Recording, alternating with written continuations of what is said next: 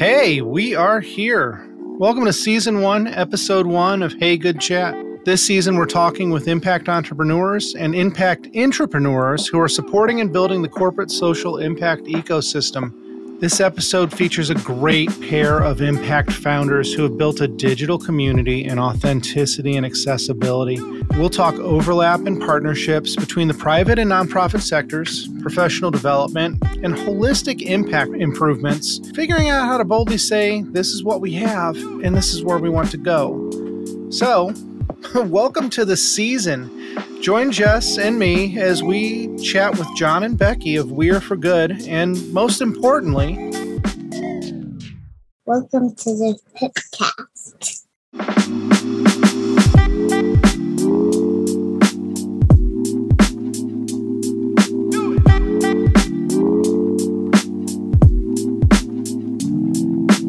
This is going to be a cool episode. We've got uh, Becky Endicott, Jon McCoy, two of the founders of We're for Good. Um, a little biased here. I've known them for a while. Love their show. They're part of what inspired getting this show off the ground and going from a uh, a waste of time activity designing websites and buying software and never using it to uh, having something come to life between their them being my aspirational goal and uh, Jessica being behind me, kicking my butt to make sure that we actually do some of these interviews and maybe produce them and get out there. If you're hearing this, Jessica su- succeeded. yeah, you know it's pretty awesome. And and heart to heart, they're entrepreneurial parents. That speaks to me a ton. They're reformed marketers, which I mean, can't we all be? And uh, they're Midwestern enough you're on the west side of the Midwest, so we can speak that way.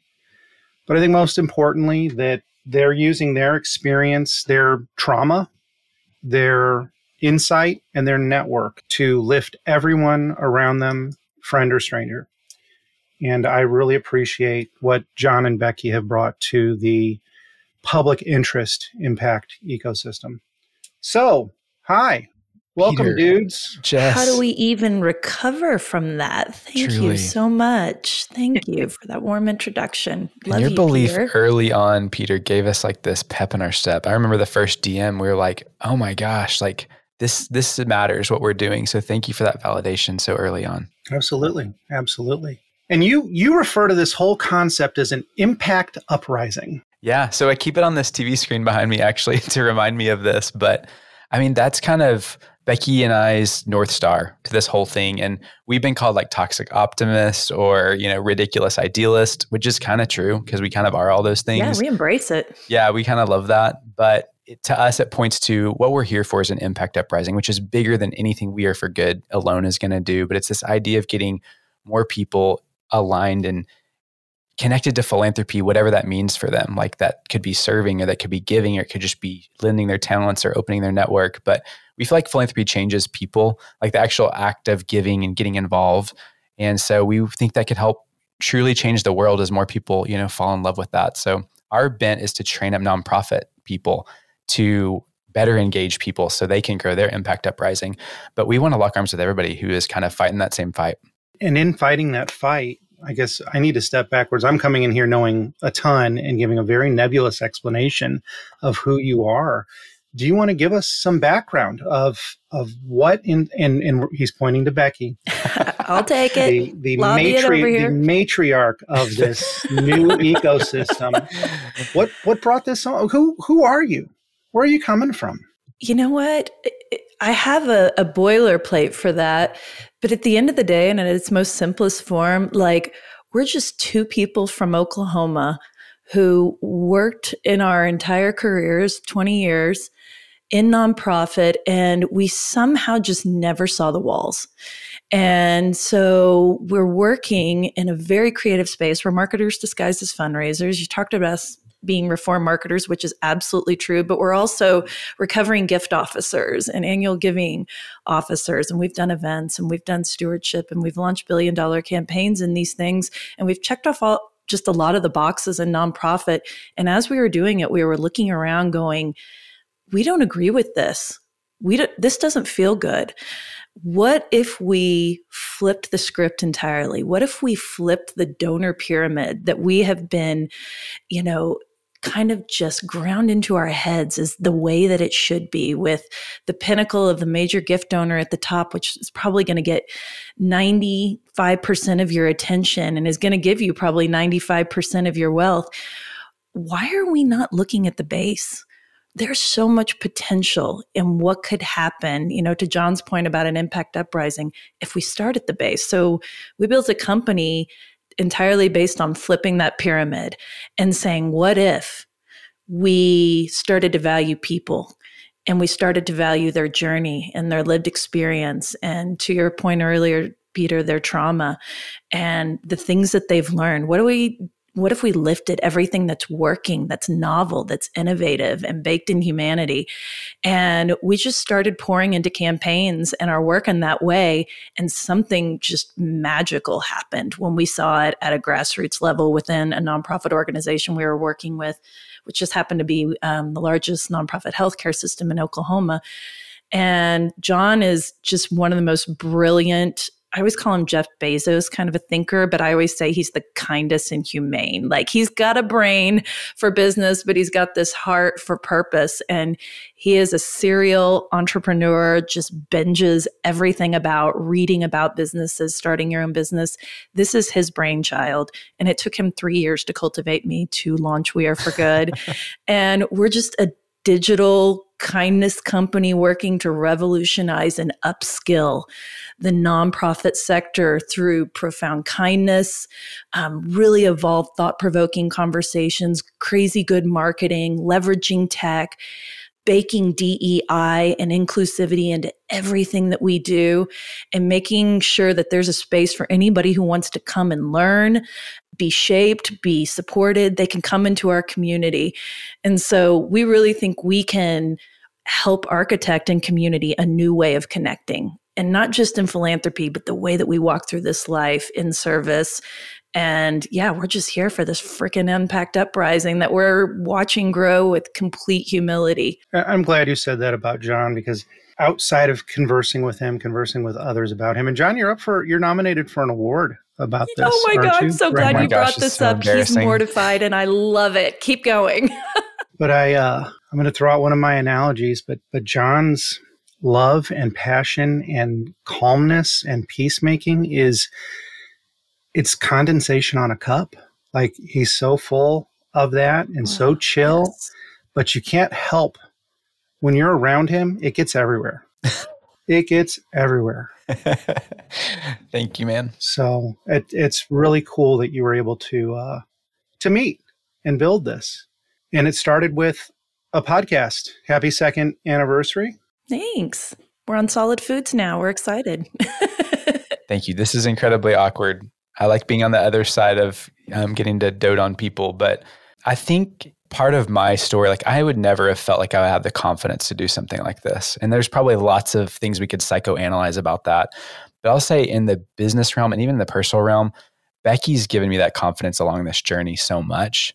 And so doing it together in lockstep has allowed us to do this. And if you're giving me credit for the brain of coming up with some of the ideas, Becky's brought this heart I have a heart, but it would have never had the level of heart that Becky can show up because when you really see people and really take time to get to know people's stories, it, it took it to a different level of depth. And I think that is what has made this not even be a company, but be this movement of just really powerful people coming together and just talking shop and feeling supported and seen. So thank you for that. But I feel imposter as you saying that. So clearly there's this energy, this chemistry, this mutual passion for building. And, and this is a this is an impact uprising company. This is a, a full ecosystem you've built. And I and I do want to touch on every single element, but I want to touch on them as surprises and in the right order. So first was the podcast. Yeah. So, you know, we wanted to come out on the scene because we joke, but we really had a 35 page like business plan of like, here's what we're going to do. But it gave us this clarity that we wanted to show up and really disrupt the system. I mean, we had been users of professional development our whole careers, but it looked a certain way. And we thought the world's evolving. I mean, I've learned and grown so much through podcasts that we thought if we could show up in a disruptive way in that environment, that that could be the first play in this. So we committed to, you know, we, we did all the research and we're like, I think if we launched a show with the two of us, we could use our storytelling narrative arc and we could come at it at a ridiculous pace that no one else is doing. And we have this gut check that we're like, we may not do this forever, but we're going to at least commit to this for three years because I feel like that's what it takes to build something, you know, that's on a continuum. And we just showed up. And from day one, we acted like it was this thing that had always been in existence. You know, I mean, we had the whole like arc, and now it has snowballed, you know, and so that is like 300 episodes later. But that allowed us to meet amazing friends, Peter included in that. And all of these like connections and relationships and it starts to compound and if you think about three things happening that just doesn't stop because each of those networks unlock that you know 2 years later we're like living in this world where there's been so much connection that have happened and good vibes that have happened from the podcast and you have the whole thing that's fueling really our next plays which is what we're starting to unpack now that you're kind of teasing out. We have a lot of ways that we want to show up and support this sector that we truly love and are so enthusiastic about. What's one thing you would have told yourselves back then when you were just getting started when you had that 30 page business plan and you were unsure of where it was headed? I think i would have told myself to be open to every possibility. Because you you start a business you put something together like a 30 page business plan and you think that you've got it figured out.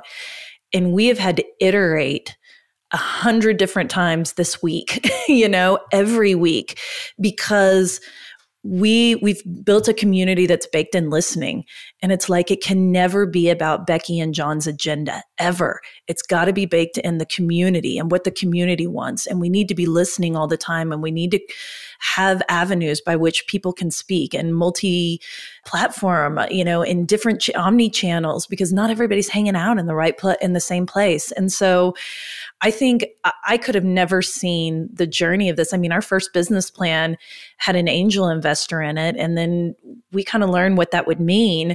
And we decided we don't want anybody to own this right now. We want to we want to make sure that this stays pure and we're willing to hustle it out. It was a really hard, you know, first 2 years of hustling it out, but I'm so proud of what we built and it has stayed, you know, pure and it is and it's been very much affirm that it was the right thing to do at the pace that it's scaling right now. And not just the pace or the money or any part of that, but from the affirmation of what we hear and what we see every single day that's coming back to us, reflected from the community about how they're changing their nonprofit, how they're empowering themselves, how they're pouring into their community in completely new and different ways, how it's expanded their life and their mindset. So that is a gift to me that keeps compounding and giving as well. I mean, I love that answer. I would also say just chill out, people. Like the 30 page plan was so ridiculous. it's so dumb.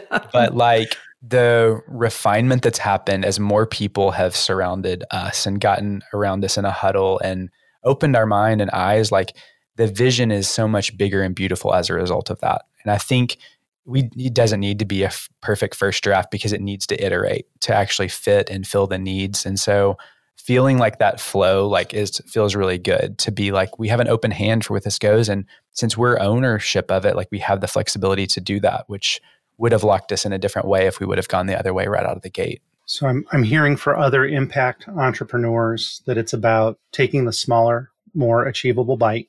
Mm-hmm. 1% shift and getting that that feedback and that input and and designing what you've called an impact ecosystem your omni-channel approach. And becky you continue to use community.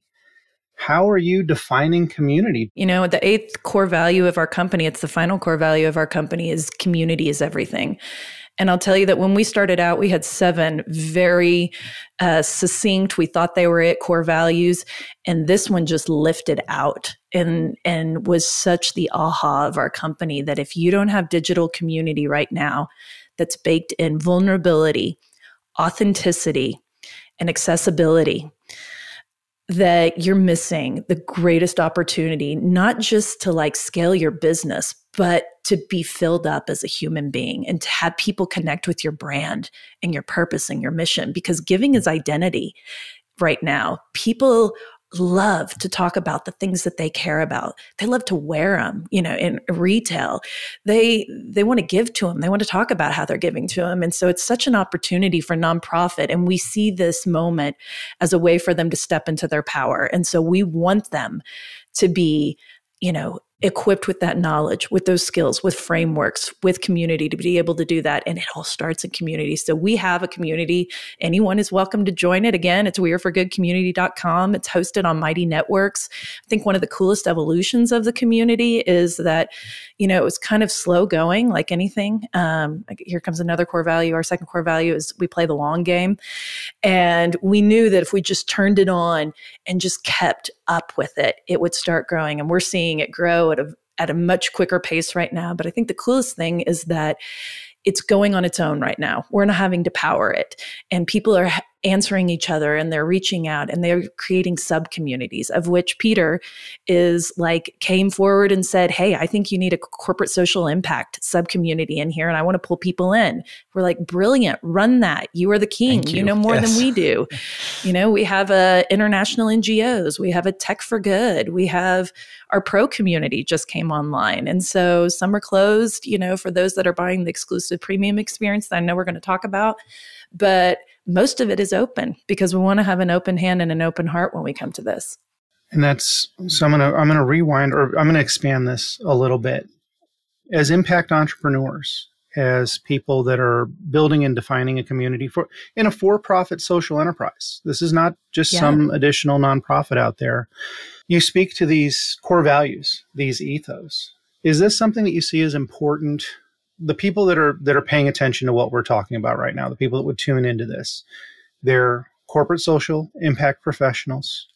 They are people within organizations that would like to become that and build be their own intrapreneur to build out something like that, or people that are done with the private sector and want to influence the greater public sector, the greater good aspect, but don't even know where to start.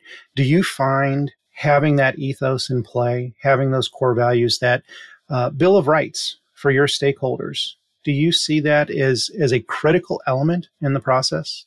It's literally it's everything. everything. I was cheeks.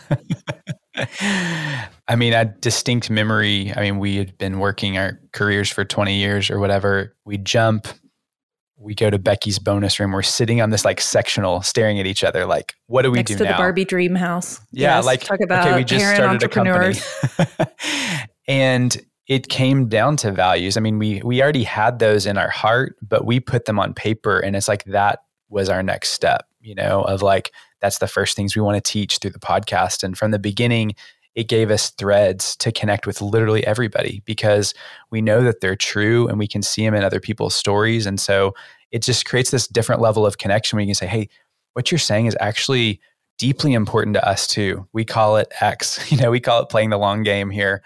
And I think as we think about the CSR aspect or CSI aspect, it's all about values. And I love that this reckoning, and I'm going to blame it on the pandemic because I know it was happening before that happened, but it feels like it sped things up we all went through a reckoning of like what's important to us?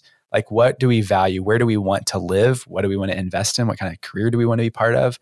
And i think that at its core it's people like realigning with the values that really register with them. And so it's a huge opportunity for nonprofits or for corporations to be really bold about their values because if you can connect on that level I tend to think the tactics don't even matter as much because you're going to find ways to connect with people if you're value aligned. And to us that's been really true you know and i think now we're at the point that people in our community are reflecting those back to us or they're hearing it in places and calling it out and it's like this is cool like this is what community is like we're rallied around these values and we're just championing them together and it kind of like bonds and unites us so that's why i feel like it's everything because it literally is like threaded in everything we do May I say something to your impact heroes here? Can I just say something to them real quick? Sure, absolutely. Don't give up hope about the private sector. We're seeing this moment right now, and we need so many allies. Nonprofit philanthropy needs so many allies in the corporate sector. And there are so many who are doing it so well. And there is an evolution happening in the way that nonprofits and corporations partner. I know we've talked about this many times, Peter, but it, there's such a more equitable partnership opportunity that's building here. And it's less about, at least is what we're teaching our community, it's less about going in with your proposal to sponsor, you know, the gala table to your corporate friends anymore because they don't want that. And frankly, you don't want that. You know, we're going to come in differently. We're going to say, hey, we're both bringing something to the table here. If we're a nonprofit, we're going to bring the strength of our brand. We're going to bring our social media followers. We're going to bring our expertise. We're going to bring programs and storytelling. And we're going to be able to bring a community into this thing that we're partnering on. And what we need from you is not just a financial gift. And this is where we need you know, impact allies to come up and say, yeah, come to the table with more than money. Do you have employees that want to get involved? Do you want to volunteer? You know, what can you do to, you know, cross market or cross post, you know, for us so that we're amplifying and amplifying? How do we allow your people to storytell why this is important to you through your values? It is just a much richer relationship that we are really trying to unleash in nonprofits. And, you know, we could add some synchronicity to it if we're both coming at it from both ways. So if you have a heart of intention in that way, there are so many nonprofits out there who are ready to partner with you in that way. For our for our northeastern friends, uh, gala is also pronounced gala. We're from Oklahoma. You're going to hear yeah. some y'alls. I yeah, will not say ain't. That. but we do have some lingo fixing. that's a that's a heavy statement and a heavy ask, and mm-hmm. it's something that, it, frankly, I suffered through yeah, until Jessica became a counterpart of mine. And I, I, need to hand her the spotlight on this. But one of the things that I found very difficult was the opportunity alignment was never there. The, yep. the, the nonprofits that were eager didn't have opportunities. The pr- nonprofits that did have opportunities weren't capable. And then the same thing on the, the corporate side. But again, I can't speak to it. And you guys could probably talk for six or seven hours, point counterpoint. But Jessica's nodding. I'm going to let her let her go. Let me in. Um, no, I love that, Becky, because I think that's something that I've been really trying to do from a corporate standpoint. Point is kind of co-create these opportunities with the nonprofit sector, finding ways that as a corporation, what resources are impactful and beneficial to the work you're doing, and vice versa. So, building holistic partnerships where even the smallest thing like having our employees post on social media about something that they're that a nonprofit is doing to larger things the pro bono volunteerism that could really support a marketing event for a gala or a gala wherever you are. So these small things can make a huge impact as time goes on especially when you're building those partnerships. And that's something that i've been really um, focusing on. And i love that we're thinking about it from the nonprofit side but i'm over here carrying the torch for the uh, corporate side as well. So let's get that impact uprising going soon too. Yes, let's lock arms and and be patient with nonprofit. I would say that because we're unwinding decades of scarcity mindset of I can't ask for this, I can't do this, I can't get in there, I don't have a seat at the table. And so rewiring the mindset is taking some time. So it's not just handing them a toolkit. So we're working on it in our community. We're going to keep preaching it. And it just feels better. I mean, you say a seat at the table. It's like that is such a tangible expression. Like you get a gala sponsorship, you send eight of your top executives. It's like, what does that do culturally? Whereas activating and embedding it into this experience for this connectivity between the nonprofit and the entire team who wants to be involved, like it's so much more dynamic and like you're saying it's worth so much more than what that table would have ever cost. It's going to take more to figure out but it, the reward is just infinitely greater. Yeah it reminds me of how you how you started your business kind of flipping that donor pl- pyramid yes. on its head. Yes. Doing the same and kind of like grassroots when it comes to employees instead of looking at the top executives. I really like that. So so what i'm hearing across the board right now is less fancy dinners less silent auctions reinvest that capacity, that people investment, that dollar investment into creating opportunities where everyone can participate and everyone can be aware and really designing programs yeah. that encourage engagement. Yes. And i was just going to give some examples of some people who are doing this really really well. I, I think the trevor project is doing an incredible job with this. We had an interview with Muneer Panjwani about that, which you can hear on the podcast. We had another one with Anne Marie Dougherty, who's the ED at the Bob Woodruff Foundation. She talks about, you know, they serve veterans and veteran families. It an incredible partnership with the NFL. I think New Story does an amazing job. There's some really innovative nonprofits leaning into this. And if you need case studies, I mean, we have those on our site. Please come look at them because we really want to figure out how to co-build this together. Yeah, I mean, I would jump in to say the same thing. We try not to just throw tactics out just because I think there's still a place for those kind of experiences maybe that are that are going to cultivate people at a different level. But I think like you look at like somebody like Charity Water, right? They're like the de facto. Of course, you're going to get a Charity Water example, right? Because they have built this incredible thing from an engagement level and we look at like their monthly giving program is built in a very inclusive way which disrupted the model of only the top brass get to get access but this community now views that as part of their identity. They're a member of the spring. They know other people around the world that are members of the spring. They see each other out in public. of them to the tune of $20 million a year just to charity water and monthly giving. It's amazing. Because they prioritize the small givers who are just going to give on a regular basis. But as that becomes part of your budget, it becomes part of your conversations and it becomes a thing that you view as part of your identity. And so their long term prioritization of that is like put them in a different place. And they still have these big, beautiful parties too. But I think that they prioritize the grassroots alongside it. So it's really interesting. Yeah, I think the community building piece of remind remembering that everyone has something to give, no mm-hmm. matter where they're situated and uh, whatever hierarchy we're working in. I think everyone has something to give, whether that's time, whether that's money, whether that's skill, whether that's community and friendship. I mean, coming from that lens, we can get everyone involved and working towards the same move. I love that. Mm. Kindred spirits. It, yeah, we love it. it so, so, Jessica, what do you, as a CSR professional, let's let's talk to the nonprofits for a second. As a CSR professional, as somebody in employee engagement, volunteer time off, all that lovely stuff. Knowing that volunteering is a private thing and people plan to do it after hours and they never take engagement on their VTO and maybe they'll do matching donations. What's the secret phrase? What what do people say when they knock on the door of a corporation and they're a nonprofit and they want support, what is that magical term that they should lead with to get that engagement? What do you wish you heard in an email pitch? Oh wow, this is I'm a hard so question. Oh, I'm so excited for this question. yeah. Thank you, Peter. I kind of wish I heard a little bit of a bold kind of this is what we have and this is where we want to go. I think leading with that, it's not very tangible. What's the phrase? Maybe don't give up hope, like you said, Becky because as we work together, we can build something great. I think that co creation piece and being open to it. I don't have a specific phrase right now, Peter, but I think just coming in boldly and saying, This is what we're doing. Do you want to be a part of it? and kind of lay everything out and just say, Hey, this is where we're going. Are you on board? Or should we move along? Kind of thing because I think that would help me uh, as I'm in these conversations. Like, okay, yeah, I'm on. Let, let's go.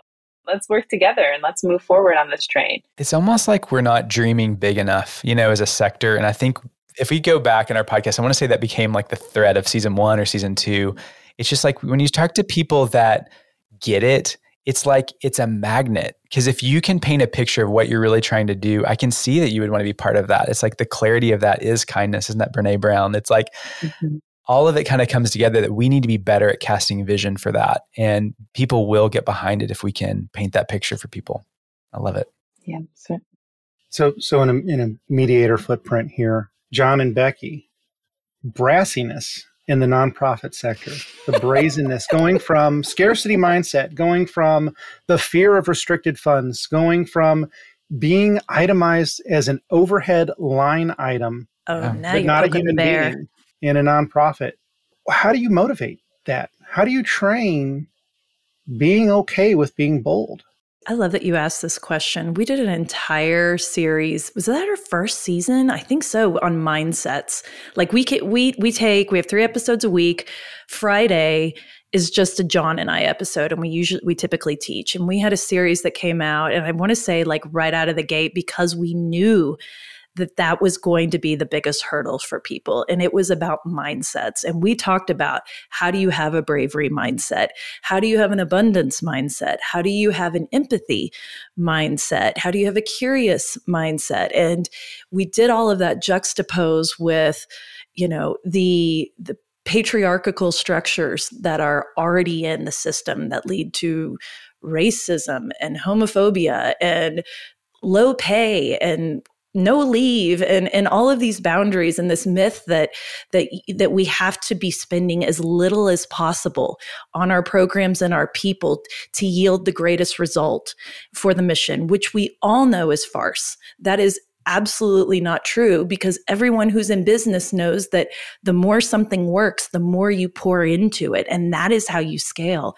And so we have really had to get in there and talk about this. And it's something that we embed in almost every conversation, I would say. Every time we show up, we're challenging that norm. So much so that, again, it's in our values, it's in our words. People are saying it back to us. And it just takes time. Three episodes a week. I mean, we cross market across these ecosystems. We're talking about it all the time. And I think I saw maybe about nine months in or 10 months in of launching the podcast, we started to see a shift in the way people were talking and the way that they were talking about going out and doing things. Then they would start coming into the ecosystem and celebrating. You know, we just closed this. I just did this and I didn't think I could. You know, I poured into this for myself and I asked for it. And giving people the permission to go for it and know that they're worried that they're worthy and they can be bold it's almost like that's all that they needed especially for somebody who's not raging against the machine and wants to stay in this broken system because i'll tell you there are a ton of millennials and gen uh, Zers in our community right now that are fighting so mightily to build the world of impact that they want to live in. And we are just here to resource them, love on them, and throw more fuel on that fire. So I'm, I'm going to pose a question to Jessica here. In the VTO world, in that in the CSR realm, this employee engagement, opportunities don't have to be glamorous. Do, I mean, nonprofits shouldn't pause and try and think of the prettiest, most photogenic opportunity, right? Yeah, of course. I think from the corporate side, when I'm considering volunteer experiences, I want to do what's best for the nonprofit, what's meeting the needs of the nonprofit. So if that's sending a group of employees to go organize a craft closet, yeah, of course, we're going to send those employees and get them involved. They'll also learn about the mission of the organization there, and that creates an opportunity where maybe they want to engage more as time goes on with more of their time, or they want to donate and get a, a match from the company, these sort of things. So, of course, I never want to create more work for the nonprofit um, when it comes to volunteer experiences. Uh, and sometimes that happens, but we can find a way as a corporation to interact with that, whether that's donation or something on top of whatever we're doing. I think there's a way to go about mindfully. It's just making sure that we do that um, as a profession. And and I, uh, my big takeaway from that is that these experiences need to be a little bit more curated.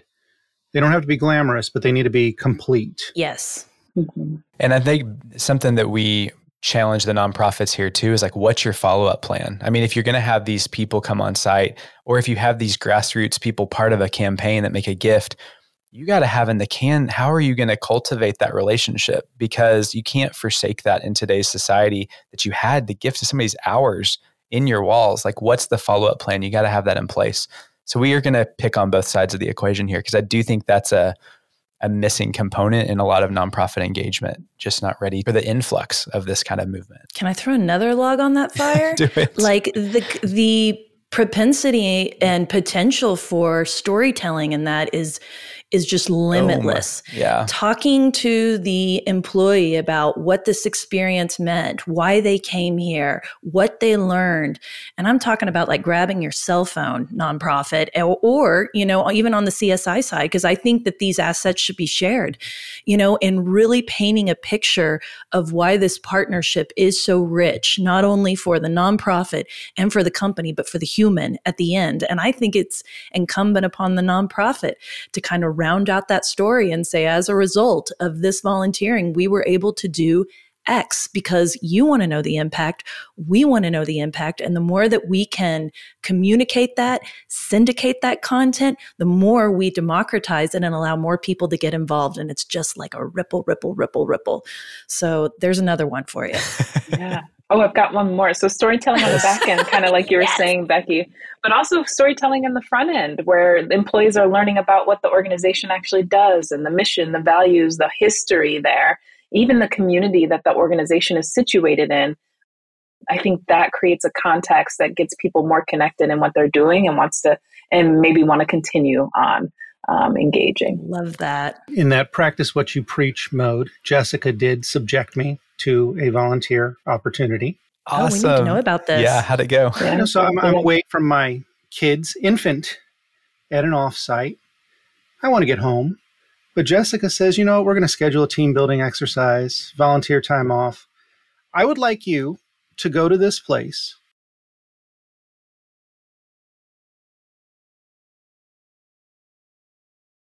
And bag rice for three hours and build boxes. Go have fun. and I, I, I am protective of my time. And it sounded interesting but again i'm protective of my time. I was away from home away from family. And i went didn't go begrudgingly. I wasn't pouting and stomping my feet the whole time but i went. I trusted jessica. She says you'll have a blast. Never worked with them before but i can guarantee you'll have a blast. Guess what? I had a blast. Yeah That's what it's all about. It, there was nothing glamorous about it. It was cold. We were in a in a food storage warehouse. We were literally bagging rice from a one ton bag to individual 16 ounce bags, one pound bags, assembly line bagging rice. I met some great people, both involved with the organization, with other companies that were doing VTO, high school kids that uh, who knows why they were there, but everybody was participating and it was mission driven and it felt really nice to be in that type of environment where everybody has this one object it was like a team sport. There was this one objective this one goal no enemy and a way to accomplish it and the, the whole experience was curated. We went in we watched videos on the organization itself nice and short very accessible and then videos on how to do the process and then we had personality and character leading us through and being our chaperones in this whole scenario. And this is just me talking from experience of Jessica was a rock star in many people on the team's eyes because I was not the only one that was begrudgingly going into it, that was fearful of being worked to the bone and not enjoying. And frankly, none of us really wanted to leave when our time was up. We were asked to leave you were escorted to your car. yeah. I mean, community is everything, right?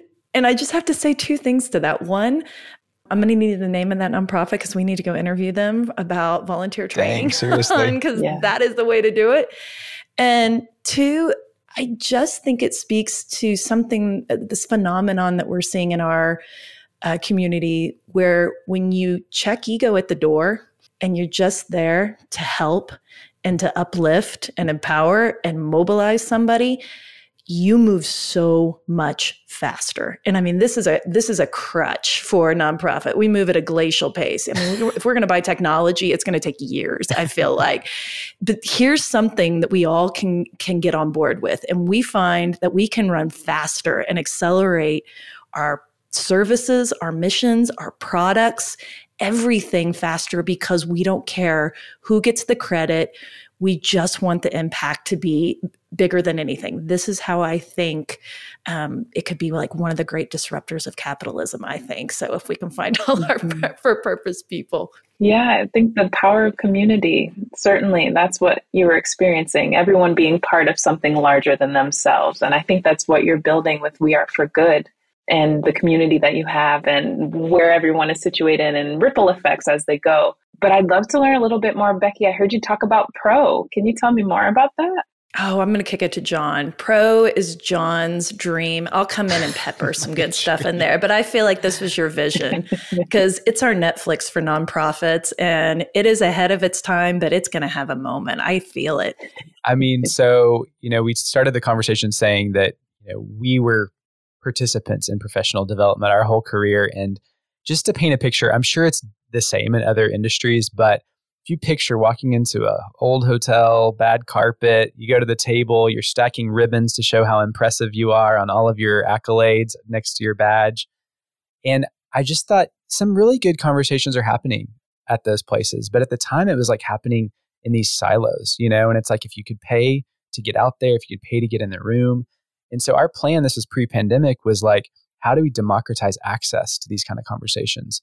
we also wanted to like pick up what was there, these echo chambers happening in these hotel rooms, and just shatter it because the nonprofit sector is plagued with listening to like minded peers. So in healthcare philanthropy, we sit around and talk to other hospitals all day about what they're doing. And we end up creating these like mirror programs. And literally sometimes they copy and paste each other's logos. Like it's a scary thing of like, this is our grateful patient program. It has the wings on it. You know, it's like literally the same thing at every hospital. And we just thought this has got to be disrupted. And the attention economy is here. Like, how can this democratize? How can we bring together like disruptive people and put it in a playground where anybody has access that, you know, wants it?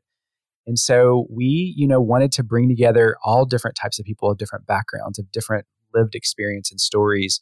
And we hand selected people from coming on the podcast. I mean, you know, we have the seat to get to meet people at this crazy pace. And we're like, Kishshana Palmer, you the way you teach, you cut through the noise to talk about leadership in a way that I've never felt or experienced. And we invited, there was, I think, eight good profs who we called all to Dallas to converge on this weekend. And we filmed the level of experience we would want to sit on a couch and watch. So this is like masterclass for nonprofits. High production, totally drained our bank account to totally do it did. yeah, too, we didn't know, right? honest. So. worth it. Worth it. But to watch the magic of like that, I'm like, in my whole career, I never got coached at with somebody looking me in the eye and and cutting through and talking about mindsets and talking about the deeper things that you got to get right, but then throwing some tactics at you too. And so that became our signature content for Pro because we were creating a streaming platform that would be accessible to all. But then we added this layer of how do we bake the community into this? And we just officially opened a community in the last week where it's going to be more in real time that you can connect with people. But from the beginning, we've launched live events.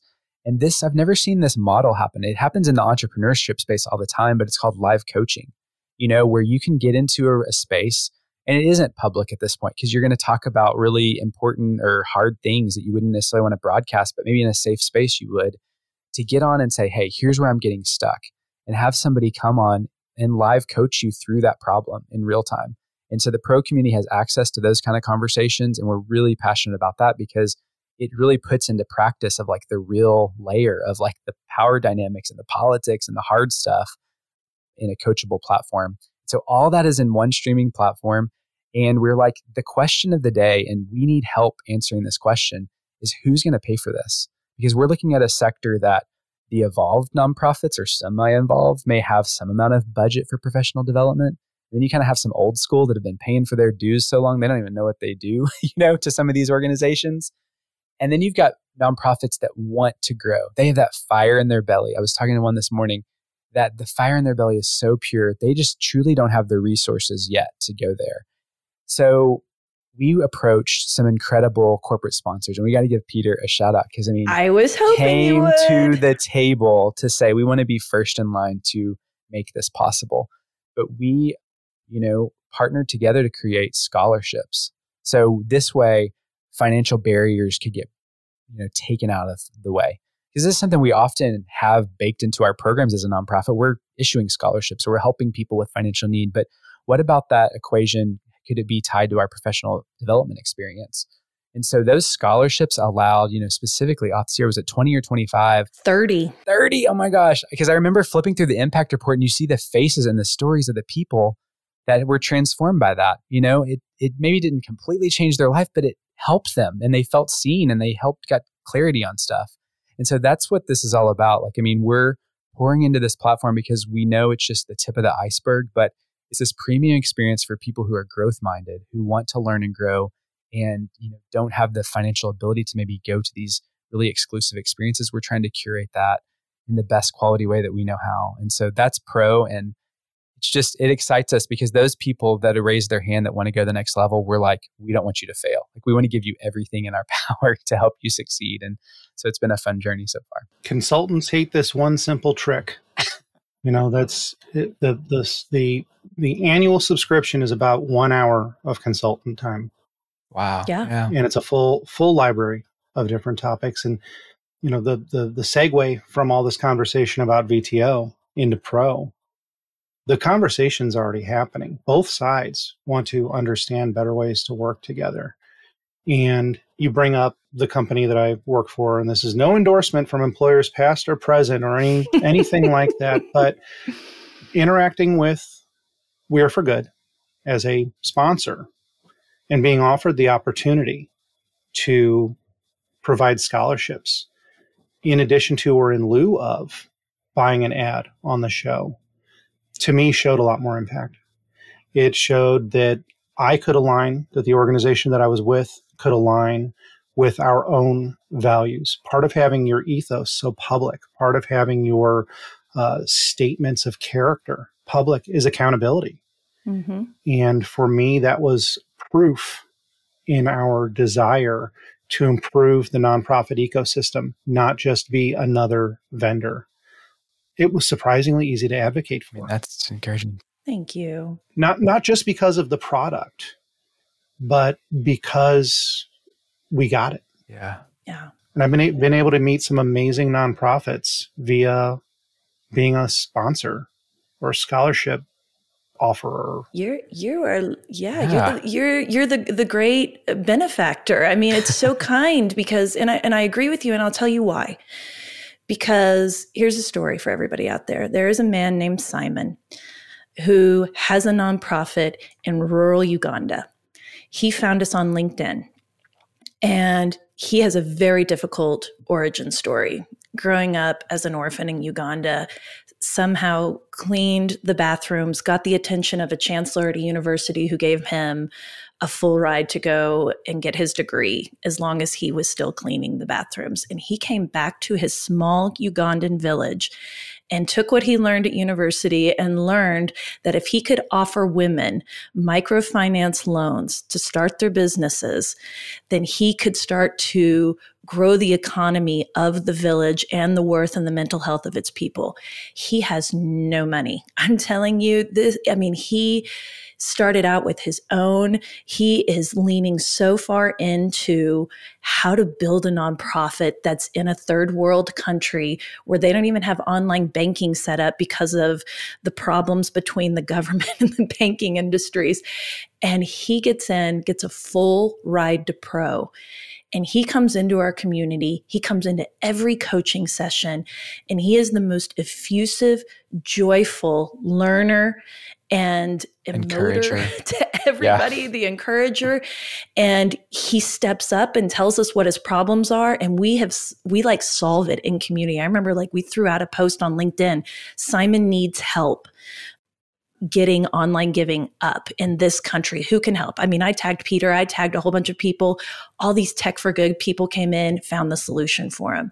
That is, that started with Pro and that started in community. And so it's the scholarship doesn't just become a scholarship. Again, I keep using this analogy. It becomes a ripple to something that's going to be bigger for Simon, for the Smile, you know, which is his nonprofit. And and I just think tethering that even to a corporate partner, how they could play into that has tremendous opportunity because the story is so rich and people can identify and they are all rooting for Simon, including us. So this is a great story. How do you vet the recipients of the scholarships? It's the easiest process ever. They fill out an application, and it is the most subversive application you've ever seen in your life because it doesn't ask traditional questions. I think it asks four questions, maybe. And it's like, why do you need this? Tell me about the state of professional development in your nonprofit and tell us where you want to go and what you're going to what you want to dream and what you hope to get out of this and i will tell you like peter we roll up all of those answers and give them to our scholarship recipients so they understand the heart of why someone's coming in there. And I don't know if Jon, I'm allowed to say it, but I'm going to. We haven't rejected anybody yet. So just apply. We still have scholarships. Come in. I mean, again, the democratization of it is the most powerful part. We don't want, you know, the process of selection to be a barrier. We just want to know what your intentions are so we can align you better with the training that you need. I love that. And I want to circle back to something you said, Peter, because I think we're thinking about this space. You said consultants must hate this, you know? And I'll say we're we launched thinking, okay, we're building this company for the nonprofit professional. Like there are people there, you know, who we're focused on, but the podcast and just kind of this world has opened us up to the solopreneurs, the fellow entrepreneurs that have put their lives on the line to be the thought leaders and consultants and authors and speakers and all that that they've become an avatar of our business because we see a future where pro is this marketplace to connect people because people are going to need to go deeper. There's still value, deep value for the work that's happening at that micro level or the courses they're creating. And so Pro is this discovery platform for them too. And we want it to be a valuable experience for the consultants because again, we never launched this thinking like we're the authority, you know, for that. We know a couple of specific things that we're really gifted at, but we see this as a community that everyone has a voice. And so we want it to be a place that's truly democratized where they have a place to come and they can grow their own business through the thought leadership platform that we are for good and specifically pro has. So I don't know. We probably, I, th- I think we're trying to be in that, that space, but we want to be friends to all because it, we feel like it's all needed, I guess. And we let them sell their courses and classes in there, which you never see because we want their business to grow. We don't care if they don't give to We're for good. We just want them investing somewhere. So I just think having an open hand with something like that, and we're in, you know, a huge Slack channel with all of them. We pitch each other clients. I mean, it is truly like a familial feeling where everybody's pulling in the same direction. And back to Jon's original point, it just feels better to work this way. Yeah would it be a benefit for a someone in the private sector to subscribe? I mean, I think certainly like we think the walls need to go down in all levels and we have we have corporate aligned people that are part of this community because they say, you know, I come in and I learn the language. I learn like what's the pain points. I learn just how they're talking and what they're talking about. And just, even if you're a voyeur from that sense, I think there's a lot to learn in this community and in pro from that standpoint. But let me just say, like, we want those voices. Like, just what Jess was just sharing, I'm like, we need Jess teaching how to yeah, approach corporate partners. Like, we don't need to pontificate about that. We need actual lived experience. Like, let's get together because the impact uprising is bigger than nonprofit. And I've, I think I've said this at least publicly once of like, we were small thinking to say we're starting the podcast for nonprofits because that's perpetuating the problem. Like, we're the podcast for the impact uprising, you know, and we're that's what we're here for, whether that's through nonprofit or through corporate social responsibility or whoever, maybe the government will help us with this too. I mean, like, let's all pull together and break down those walls. So there's a place for everybody at this table for sure. And you get a lot when you come. You learn, you grow, you get community, you get thought leadership, you get your message out there. I just think that there's there's so many mutual benefits for everybody that's coming to the table. So we want the table to be as big as possible because we want to be able to answer every question when someone comes in and says, "Who does this well? How can I get unstuck here?" And we want to be able to point to somebody that can do that well, and then we don't have to spend any of this precious time that none of us have doing the research, finding out who the right person is. Up, oh, it's not that person. Go find the next one. No, we want to get you the problem and get you the solution so you can go run toward purpose much more quickly. Yeah. And I, I don't want this to skew into adver- advertorial mode, which it's kind of feeling like it, it and, and I'm familiar with the platform, but what you're holding to uh, this is me speaking as a corporate social responsibility professional. This is not me endorsing nor speaking on behalf of employers, past nor present. This is somebody calling out my peers. A platform like this, there, there, you know, We Are for Good is not the only one that's focused on nonprofit improvement. They are, in my eyes, the leader in nonprofit community, but they're privately held. A lot of these organizations are. It's not something where we can just step out and write a check from our DAF and wave at it and go, look, look what we did. Here's another patch on our NASCAR jacket. We're affiliated with another great brand. This is something where you have to make an investment. And if you're publicly stating, we are here to improve the functionality of a nonprofit, we are here to help close a digital divide, we are here uh, to help in education and professional development. Are you actually doing that? And for me, making that investment was walking the talk.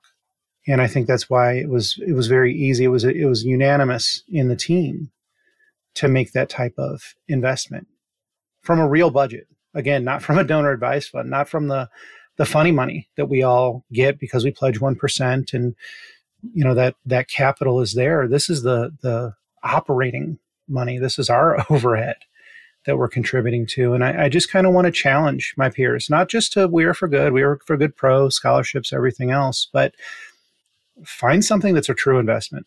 Thank you for saying that. That's not an endorsement. It's not a hashtag ad coming up, you know.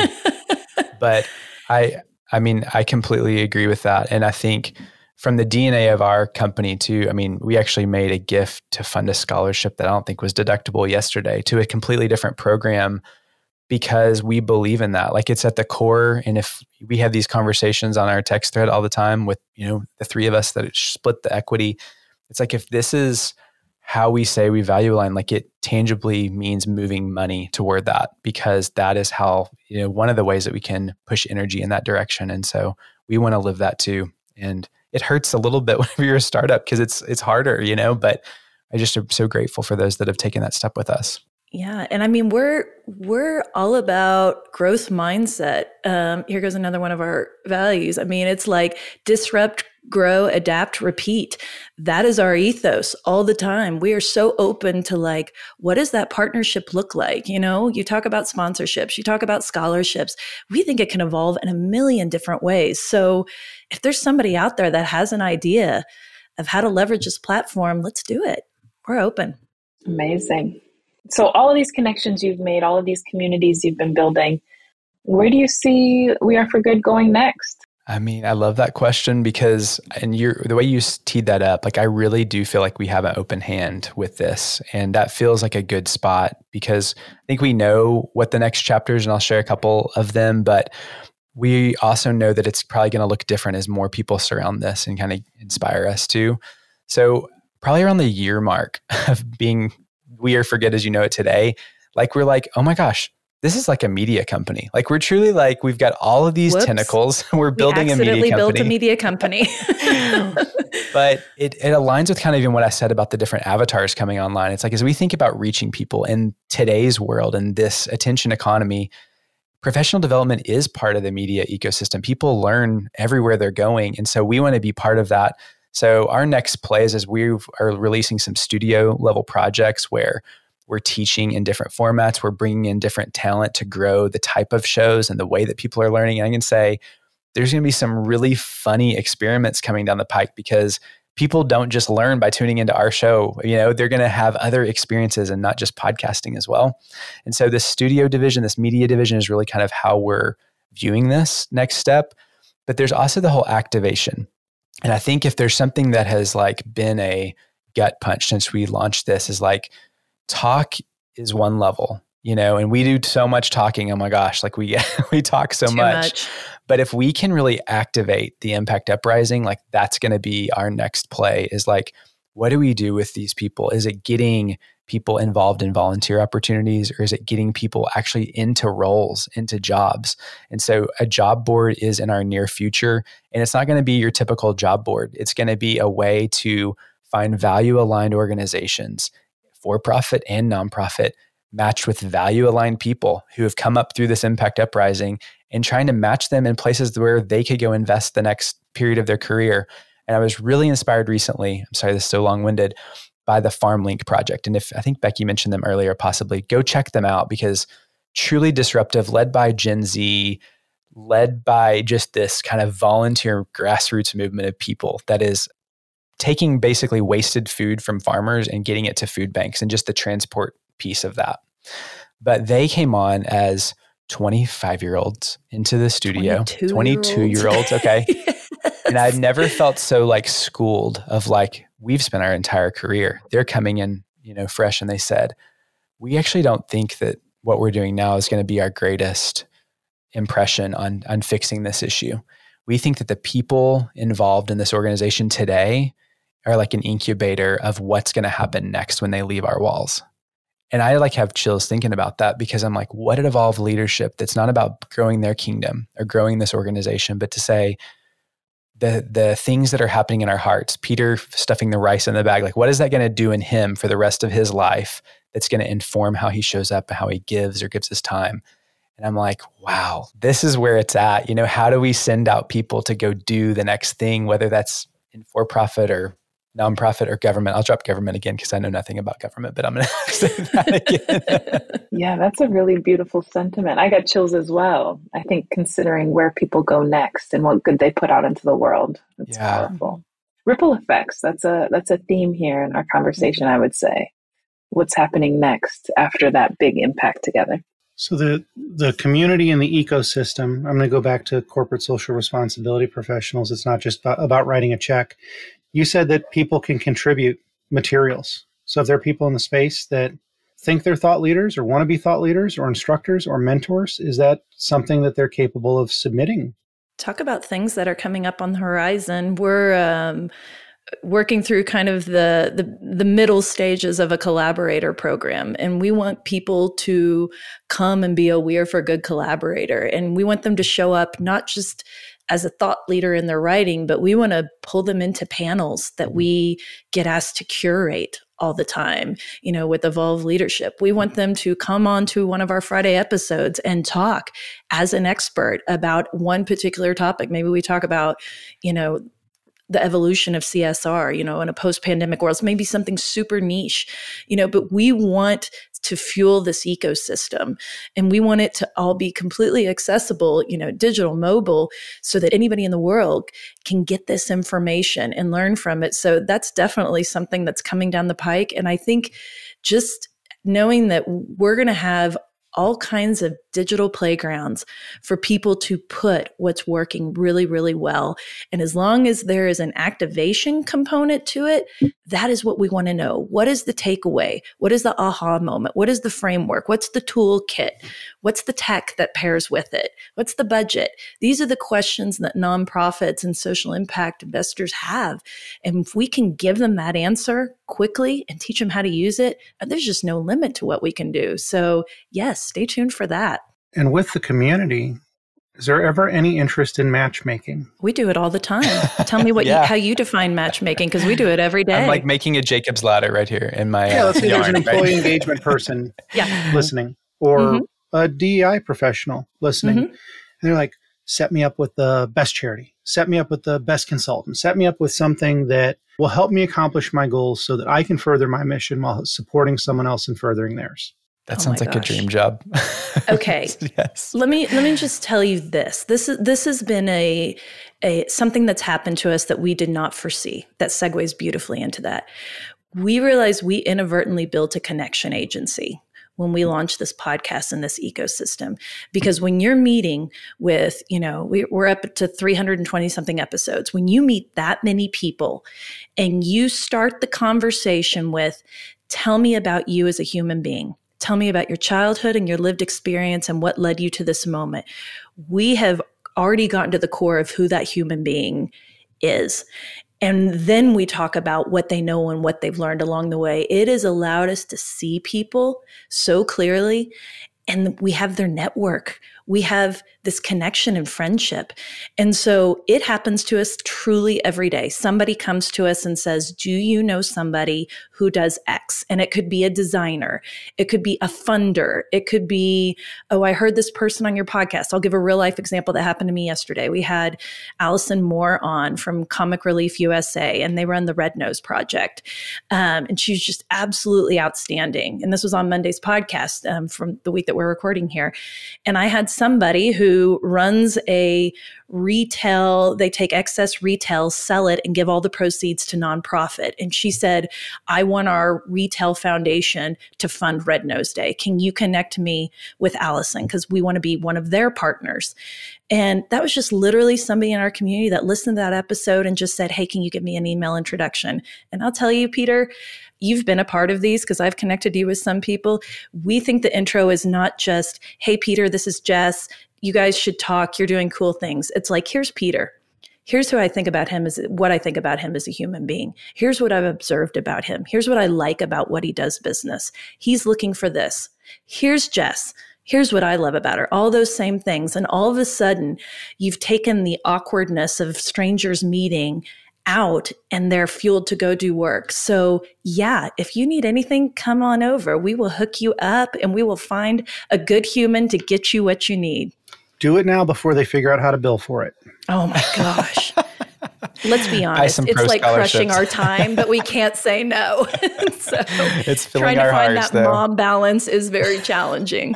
I feel like you were jabbing me there because of the amount of emails I've sent you and somebody else, and I just have I'm introduction. not jabbing written. anybody.